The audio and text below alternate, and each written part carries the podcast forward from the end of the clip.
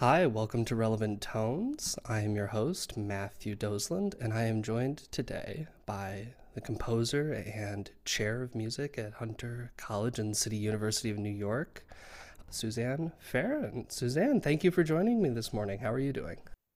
I'm well. It's a pleasure. Thanks, Matt. Absolutely. It's a pleasure to have you on and really excited to discuss your upcoming projects, what you have going on, and it's some really cool stuff, some really interesting things, interesting instrumentation, and uh, yeah, I'm I'm really excited. So I think we might as well just jump in right off the bat Great. and start with the postponed concert. Unfortunately, it was postponed, but it's rescheduled. We have a date, May 23rd at the Miller Theatre, Columbia University in the city of New York. If you're in New York, there are a lot of people who are. You should go. Tell us a little bit about the concert. It seems to be there's a world premiere on it and a mm-hmm. few kind of retrospectives, kind of giving a brief overview, as much as one can in one concert, of your composition. So tell us a little bit about the programming and, and what's going on. Sure. Yeah, it is. You hit it. You know, it's a combination of kind of looking back on my work since think the earliest piece on the program is from 2007. A look at my works for solo instruments interspersed with excerpts from the opera Dolce la Morte for countertenor and ensemble. Uh, so it kind of goes weaves back and forth between those works, and then the second half is the new piece, and also an instrumental work, and and then a world premiere of a piece called "Their Hearts Are Columns." Wonderful. So I think the the thing most interesting right away is just the world premiere. So Yeah, sure. it's an I would say eclectic instrumentation. Nothing uh-huh. I don't think nothing super wild, but it is odd for for those who haven't seen. Soprano, harp, percussion, double bass, and an instrument maybe not everybody knows, the onde martenot, which is a really cool instrument. I've never played one. I've never really like heard one live, but the recordings, it's this gorgeous kind of sine wave electronical instrument. Why don't you tell us a little bit about the instrument? What brought you to including it in this in this piece? Yeah, great. Well, it was very simple why the OND was there. Um, Ross Karre, when he approached me about doing this project way back in 2018 or 2019, I can't remember, but it was supposed to be premiered in April of 2020. And something was going on around then. You don't, I you don't know what. Yeah, no, I've Yeah, forgotten. I kind of spaced out about it, but um, so we're back. We're back in that in that world now. And what Ross said was, okay, you can choose from this instrument group.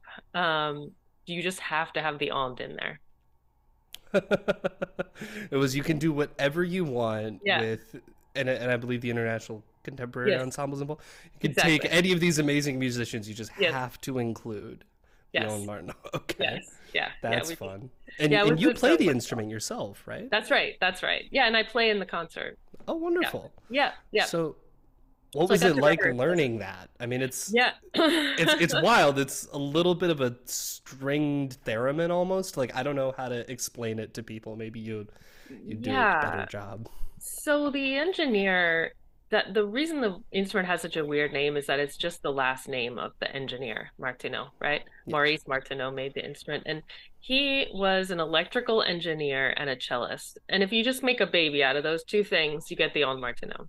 And he worked in the telegram, you know, the uh the the telegraph off uh effort in the First World War in France and he was sending signals from the Eiffel Tower and that was the big technology at the moment was that you know communications was going to be how they would win the war. And he the the origin story is that he was up there and had this flash of why do human beings use their intellectual and creative powers to create things that kill each other? And why can't we make something as amazing with the technology and the minds we have when we're not in a war situation. And uh, so he said he was either going to throw himself off the tower or he was going to build something beautiful out of the technology he was using.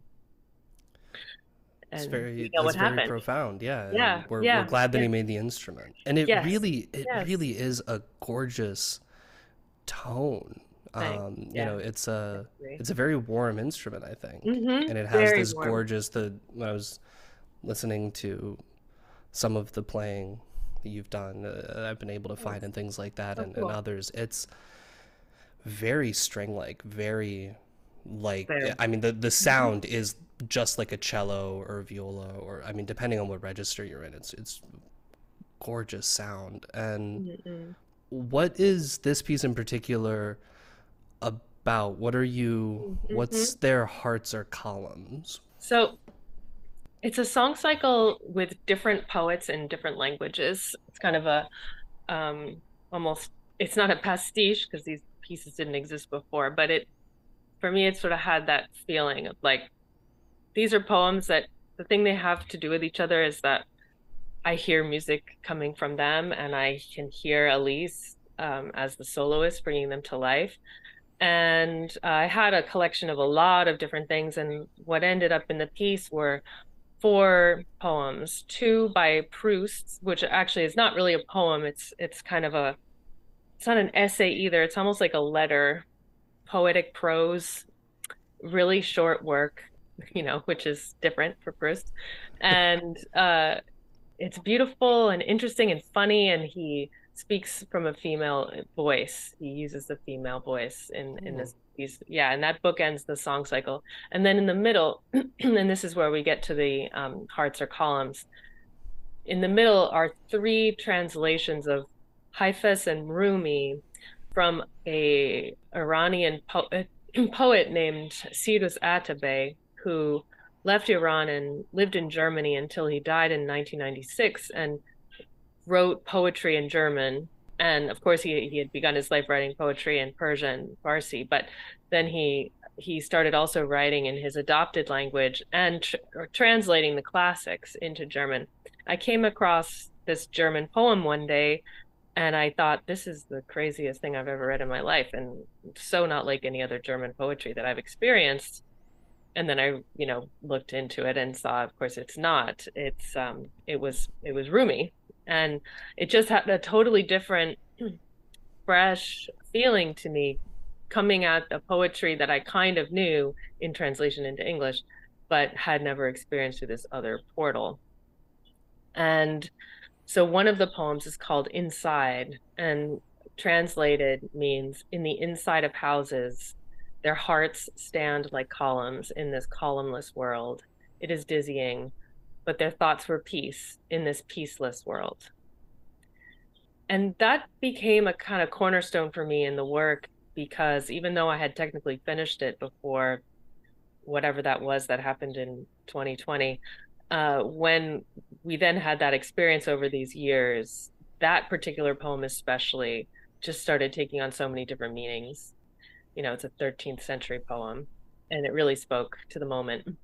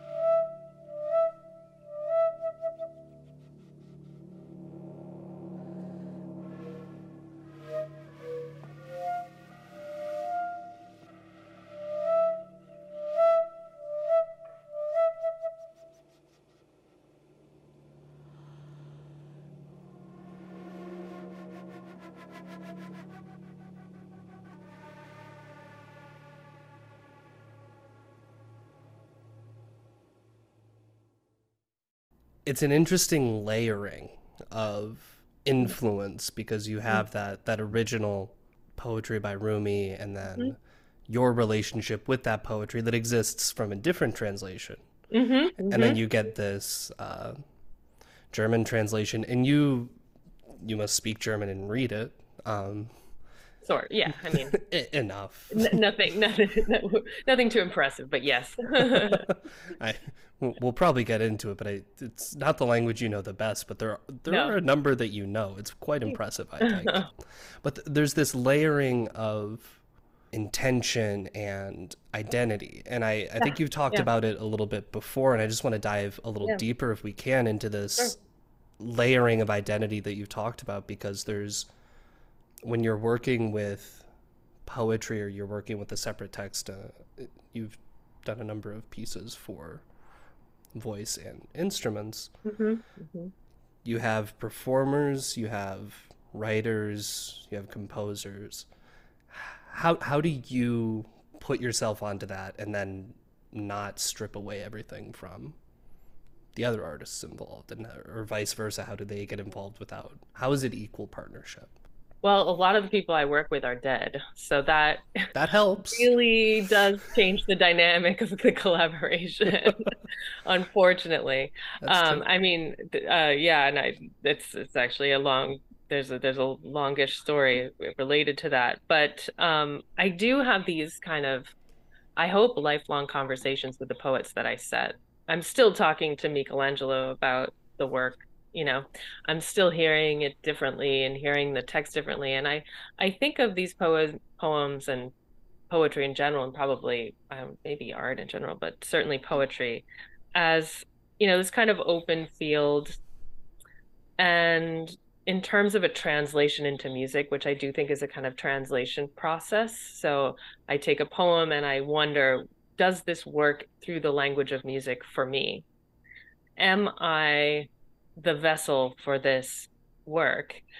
And I would go even further to say, not just am I the vessel, but am I a vessel for this particular poem? Because these are all, in general, although Atabay is maybe not well known generally, certainly Rumi and Hafez are.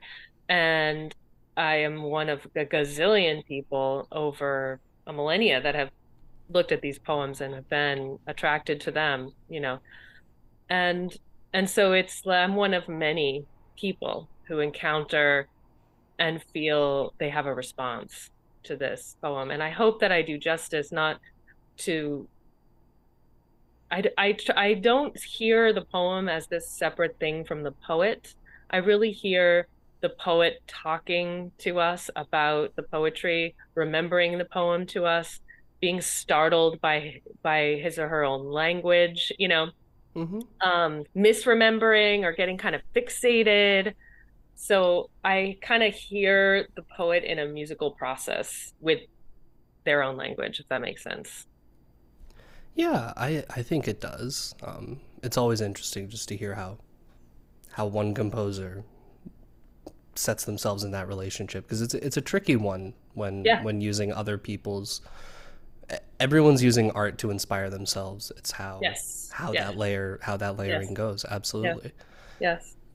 A little bit on this piece as well as Dolce la Morte, which is an Italian covering the mm-hmm. you briefly mentioned it, the letters that Michelangelo wrote to uh, Tommaso expressing love and a relation a willingness for a relationship that cannot exist um, just in, in, the times uh, mm-hmm. for a variety of reasons what has drawn you to so many different languages because you've written in italian mm-hmm, mm-hmm, mm-hmm. german you've set german um, mm-hmm. and you are we can talk about it at some point but macabea would be in would that be in spanish or portuguese yeah so it's going to be in both it's going to exist okay. in both yeah but I'm currently working on it in Spanish in the Rio Platense dialect. Okay, so it's specific. Yeah, right. yeah it's very specific. What what has drawn you to all of these different mm, languages? Mm-hmm.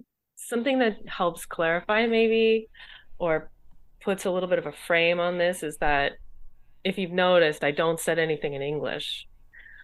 Um, yes, yeah, it's kind of staring, you know, it's it's it's right there. And and i think and i think about these languages as instruments that require an investment and you they are a color of their own. So like I have my bassoon writing, I have my cello writing. You know, these this is the result of much investment on my part to understand what I like about these instruments and how I want to explore them and hopefully in each piece digging deeper into sounds that I find are, you know, reveal something to me. Uh and of course the repertoire that exists it's through the repertoire and it's through experimentation and working with a person unless i have the instrument myself. And the and language kind of works in that way too. It's like i have the bassoon color and then i have french. And for me right mm-hmm. now eh, those are similar worlds. Not similar to each other but similarly um, autonomous worlds right? So uh, what is the color of this piece? Well, the color is these instruments and French is part of the color. And I think it's kind of a similar process to what I do when I write for solo instruments. Like I really spend a lot of time getting in there and language is an opportunity for me to do the same thing, especially if it's a language that's like at arm's length. So it's not so distant that I I can't reach it, but it's not either my native language or the language I speak at home regularly. So, for example, in the song cycle, the, the language that's most distant is French. And I had to, I've never studied French. I don't speak, even though I play a French instrument, you know, it's embarrassing, but I never studied French. um, so, you know, I had to get, um, I, I, my husband speaks too many languages. And so he, he, he helped me, you know, making sure that I understood phonetically. And then, you know, I do what a singer does and I understand each particular word. And then I listen for what music is contained in those words. How much tension is in this wor- word? And what is the musical time of this moment? Is it kind of, um, I've been thinking lately about metrical time versus kind of operatic time. And sometimes the piece will mm-hmm. kind of undo itself and kind of go into an operatic timing and sometimes the piece is driven by instruments that are keeping it more into a grid, a metrical kind of world. So when you talk about operatic timing, is that more of the free, let's say, almost like that recit- recitative kind of like there's something happening in a space of time, but not really governed by that meter, that continuing? Yeah, well, I think there's a couple of things. Like the there's a meter that's a kind of um skeleton that mm-hmm. happens mm-hmm. and then there's this this charge of the singer's ability to reflect while singing which doesn't always happen when you when you're you know when you're interpreting a text sometimes you're just kind of giving it and sometimes you're really reflecting on what you're saying as you're saying it and i think that that comes from this is my little pet theory, but I don't know. Um, I think it comes from the, the feeling that there's kind of an aura of plot that exists around you and you're in it. And so you're constantly, as the operatic voice, you're constantly interacting and hitting up against or driving or propelling or disrupting this plot right and and mm-hmm. so that that affects time i think because that's part of the reflection process that happens with the singer in this case while she is delivering the text and it was amazing how elise understood that in rehearsal i it i bring this up because it's kind of a newish thought for me or a new awareness that i have about my work and about music in general to say okay here this should be very metrical and kind of we want to feel a sharpness to the edge of what this is. Mm-hmm. and then this phrase is in operatic time. And it was didn't need any more explanation than that. She just took it. That's wonderful. That's a really interesting concept and i can see yeah it depends. A lot of things are very performer dependent how a performer ends up interacting with the work but that's that's amazing to find that that level of collaboration. That's really wonderful when things click like that. Yeah, and it's it's I think it's also like the ability to move within performance practices because that kind of sense of operatic timing is really different from chamber music timing where you have these equals that are interacting with each other and a in, a, mm-hmm. in agreement about a pulse and um, all of those things and trading and when you're in yes. an operatic time it's not the same at all. Yeah. And anyone who's played in an opera pit knows that you have to follow one person. Yeah, yeah, the conductor. You can decide which yeah, exactly. person that is, but it is one person. Yeah, yeah, yeah, yeah. And conducting opera is totally different from, you of know, course. Yeah. And chamber music is always such a collaborative process, and like you said, it's it's equal partnership usually. And if something happens in the moment, it's usually it's agreed upon. There's a there's a way of of governing that. Yeah. Um, I wonder if it's kind of deep, different equalities because it's not that the singer is more important necessarily because she's driving. You know, it just may yes. be that she's driving. Yeah. That's a very important point. I often, as as a cellist, mm. um, I also I often uh, feel like you know string quartets. The uh, mm-hmm. I often feel that the violinist is carrying something, but the cellist is driving. Absolutely. You know, there's this I- there's this yeah. idea where yep. you're each allowing the other person to do the thing, yes. and that's what's important. And like you said, even it's not necessarily about equal eh, or who's in the lead. It's just you know whose job it is to do something. Yeah. Yeah. And when you know that it's the singer's job and the singer knows that it's their job. Yeah that can open up a whole realm of artistic possibilities. Yes, exactly.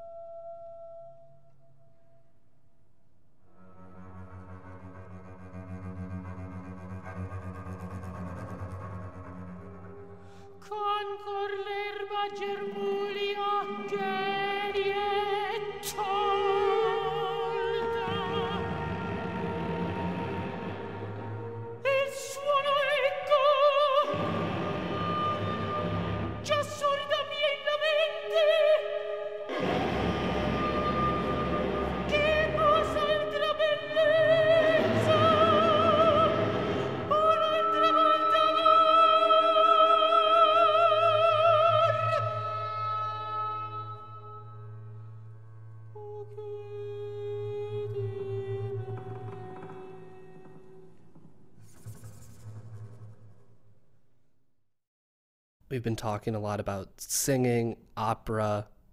You have a new opera coming I up. do. Macabea, yep. based on uh, Clarice Lispector.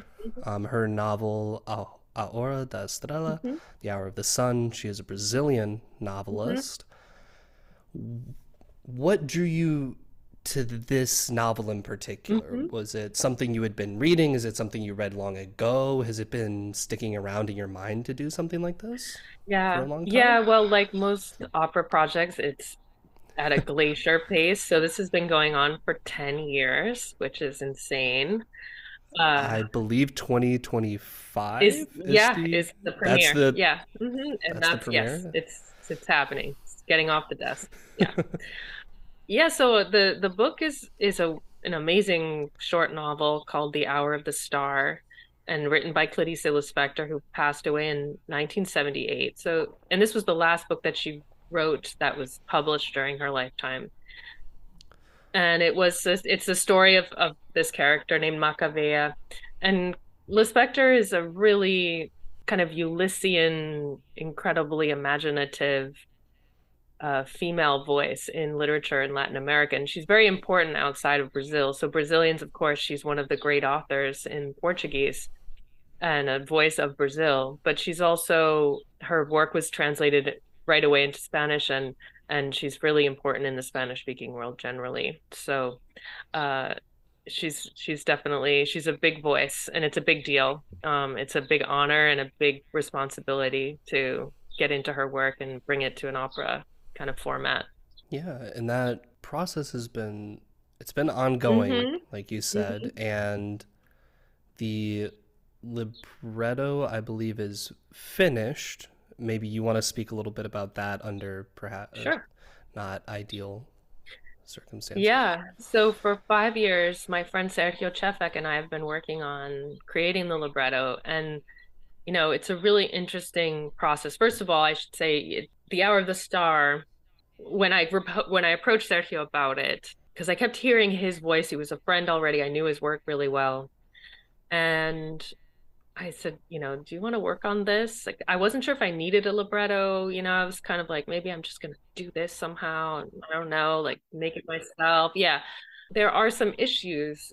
Eh, and, and of course, the big one is how do you translate the experience of reading a book that you love into an experience, a musical experience? That's a translational, an act of translation that's kind of massive that requires a whole new kind of a reimagining of the work. And it, it, truly is an adaptation for that reason because it's very hard to take a novel and put it into put it on stage.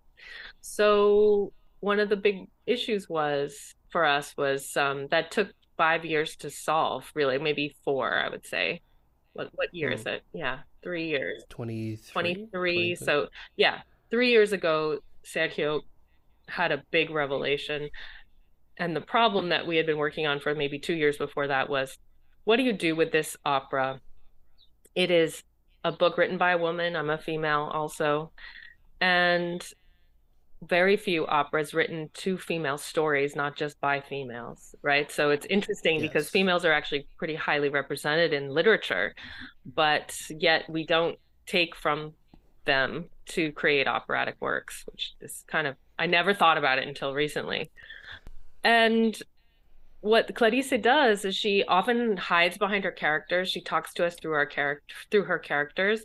And one of them is this character named Rodrigo, who she is the author, who she's definitely speaking through. We know she's speaking through him not just because it sounds like her, but also because sometimes she'll be like, Hey, it's really me now right? Just a little insert. Yeah. Hi. I yeah. want you to understand that this is what I'm saying and what exactly. It's me, the real, and she'll say the real Clarice Lispector. oh, yeah, it's really great, and and there's all kinds of things in the book that speak to music. She will say explosion, in parentheses with an exclamation mark. You know, the dedication at the start of the book is a thank you to all kinds of composers, including Schoenberg and wow. Strauss, and you know some Brazilian composers, and really interesting, even electronic music. She was incredibly educated, you know, in the arts, and and so interesting the way she saw the world. Obviously, so there's so much music embedded in it, and then this this protagonist is just talking at us the whole time. The narrator, I mean, not the protagonist. So we have Rodrigo and he just tells us the story of Macabea. So what am I going to do? I'm going to write an hour and a half of music for a guy on stage singing at us the whole time. You know, uh, we didn't yeah. come, you know, I, you know, I'm not making all this effort to then just have only a male voice capturing all of Clarice's world. It has to flow because that's how she was. And also, we don't, I, I didn't want a monodrama um, yes. just someone kind of telling you, talking you through it. At the same time, removing Rodrigo is also problematic, and the work would fall apart without him because we need that voice in the work. We need her hiding behind him. We need this kind of voice of privilege. That's part of what she's imagining. And without that kind of power dynamic in the work, we don't understand the tension. And so what are you going I would just be like, Sergio, what are we going to do? I can't have this guy singing the whole time. Uh, that's how we would talk about it, you know? Mm-hmm. And then one day he just kind of came, came to me with this huge libretto. It, it increased by 10 times and he moved the whole thing instead of somebody just telling you the story he moved it into a conspiracy among the characters to kill macabea which is you know the story is her death but her death kind of comes about in this indirect way but we sort of feel like we probably were a part of it or you know mm. but he makes it really direct that the characters actually created the circumstances for her death actively and that's the real difference between the book and the libretto mm-hmm.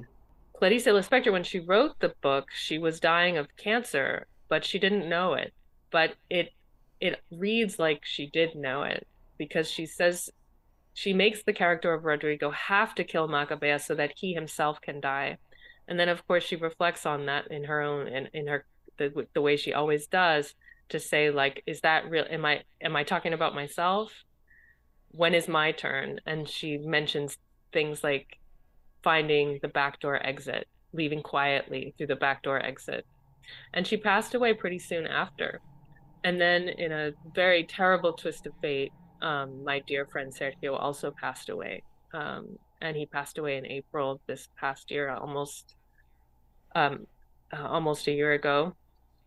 Um, and it was sudden and it was a huge loss. So it was a lot of composing with the with pretty intense grief um, and working through that. And I still am I'm with him every day through his length, through his writing.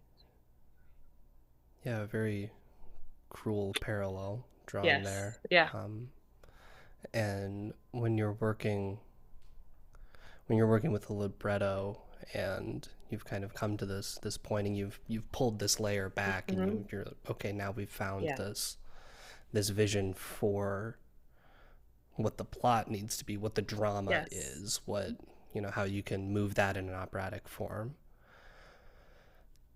taking it from that libretto stage and now what I imagine is you're in that instrumentation mm-hmm. and thematic development mm-hmm. and the, the mm-hmm. all of the musical composerly mm-hmm. things. Mm-hmm. Mm-hmm.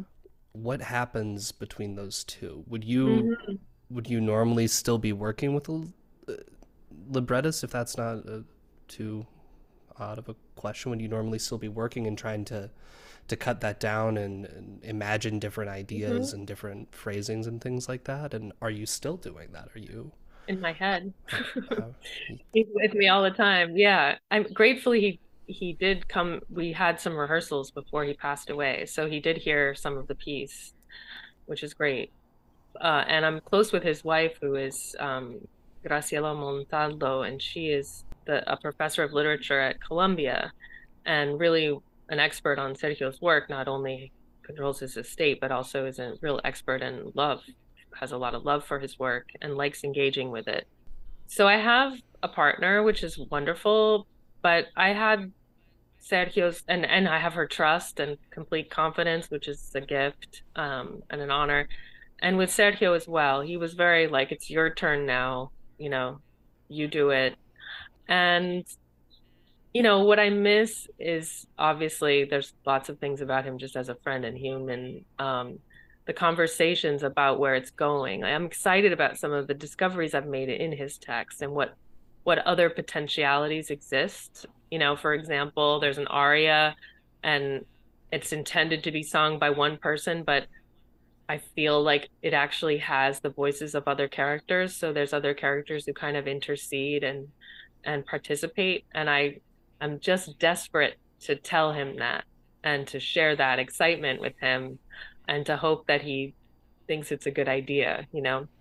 And I so I, I like the company of collaboration. I, I like feeling like I can talk to someone and and he always had a brilliant thing to say to me that would give me energy for the next bit of music I was working on. So it was he was also a great support and a great encouragement. So I'm working without that, but I'm finding in the text ways that that I think he was speaking to to all of us about Clarice.